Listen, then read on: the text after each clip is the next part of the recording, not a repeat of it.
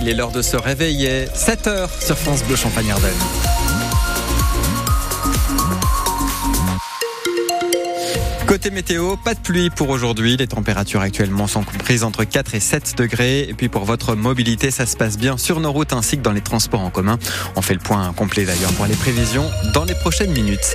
Alexis Arad, dans le nord des Ardennes, des petits graffitis racontent l'histoire des mines d'ardoise. Ça se passe à Rimogne. L'ardoisière a fermé en 1971 après plusieurs siècles d'exploitation. Peu à peu, l'eau a envahi les galeries et c'est donc lors d'exploration en plongée en 2020 qu'ont été retrouvés des graffitis sur les des graffitis qui retracent l'histoire de la mine, si bien que la RAI, la télévision italienne, s'y est intéressée la semaine dernière. Et nous aussi. Claire Checaglini, vous êtes descendu à plusieurs dizaines de mètres de profondeur où reste conservée cette partie de l'histoire locale.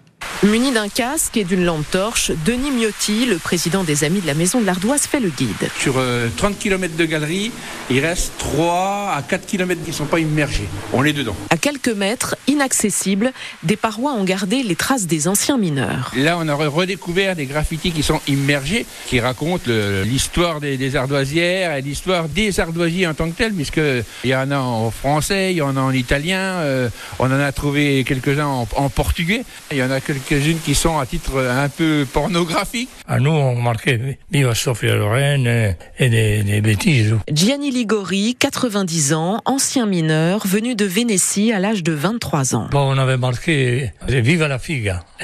Ça veut dire Viva le sexe de la femme. Toujours en italien. Mais toujours des machins des femmes. C'est pour rigoler. Hein. Et pour oublier aussi la dureté du métier. À l'époque, il n'y avait pas de casque. Pas d'ascenseur, il n'y avait rien. Quand on a vu ça, c'était atroce. Hein. On avait juste une lampe, et si s'éteignait, on était obligé de rester là. Hein. Il n'y avait pas de lumière, rien à 300 mètres de profondeur. On avait peur, hein. c'était de l'esclavage. Alors Gianni Ligori va quitter vite cette mine. Il n'a jamais souhaité y redescendre après sa fermeture il y a plus de 50 ans. Et les graffitis des mineurs d'ardoise italiens, donc à Rimogne, au centre d'un tournage de la RAI, la télévision publique italienne, qui est venue en fin de semaine dernière. L'envoi de troupes occidentales en Ukraine à l'avenir ne peut être exclu. Déclaration hier soir d'Emmanuel Macron à l'issue d'une conférence de soutien à l'Ukraine. Elle réunissait 21 chefs d'État euh, à Paris à l'initiative du président français il a aussi annoncé une coalition pour fournir des missiles et bombes de moyenne et longue portée. L'objectif final étant, je cite pour Emmanuel Macron, que la Russie perde cette guerre. Bientôt cinq mois après le début d'une autre guerre, le président américain Joe Biden dit avoir l'espoir d'un cessez-le-feu à Gaza d'ici lundi prochain. Les discussions se poursuivent en vue d'un accord, un accord comprenant notamment la libération des otages détenus par le Hamas. La concurrence arrive sur les rails en Champagne-Ardenne. Acté par la région Grand Est pour ce que l'on appelle l'étoile de Reims. Euh, ça fait les lignes TER Reims-Fim, Reims-Épernay et Charleville-Mézières-Givet par exemple.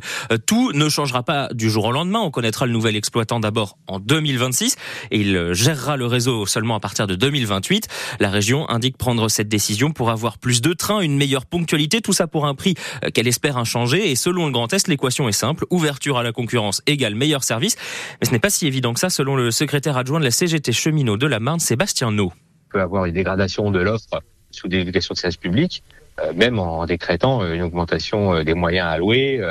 si vous avez un opérateur qui décide de faire du profit sur, sur le contrat qu'il a gagné, rien ne l'empêchera de dégrader le service, même en ayant promis 30%, 50% d'offres supplémentaires ou une augmentation de, la tarification à bord. Ça, ça, ça, ça change pas grand-chose en fait. Et, et, le seul qui garantit la meilleure qualité de service, c'est un opérateur public historique qui dégage le moins de marge possible. La région dit que ça coûte trop cher euh, le service de la SNCF, mais pas assez euh, performant pour le prix qu'il paye. C'était les mêmes discours en matière d'énergie ou télécommunications. On, on, voit le résultat euh, ces deux dernières années avec un, un doublement des, des tarifs. La libéralisation, la concurrence se fait toujours, toujours au détriment de l'usager et du salarié des services publics concernés. Une ouverture à la concurrence qui concerne aussi la gestion de 13 lignes de bus euh, comme le Chalon en Champagne Verdun ou le Rinceland.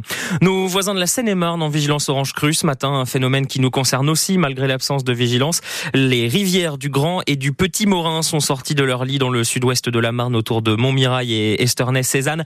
Les pompiers sont intervenus hier et cette nuit pour pomper l'eau des caves. Et si le permis de conduire n'était plus délivré à vie? Le Parlement européen se penche aujourd'hui sur la proposition d'une visite de contrôle contrôle médical obligatoire tous les 15 ans pour autoriser la conduite.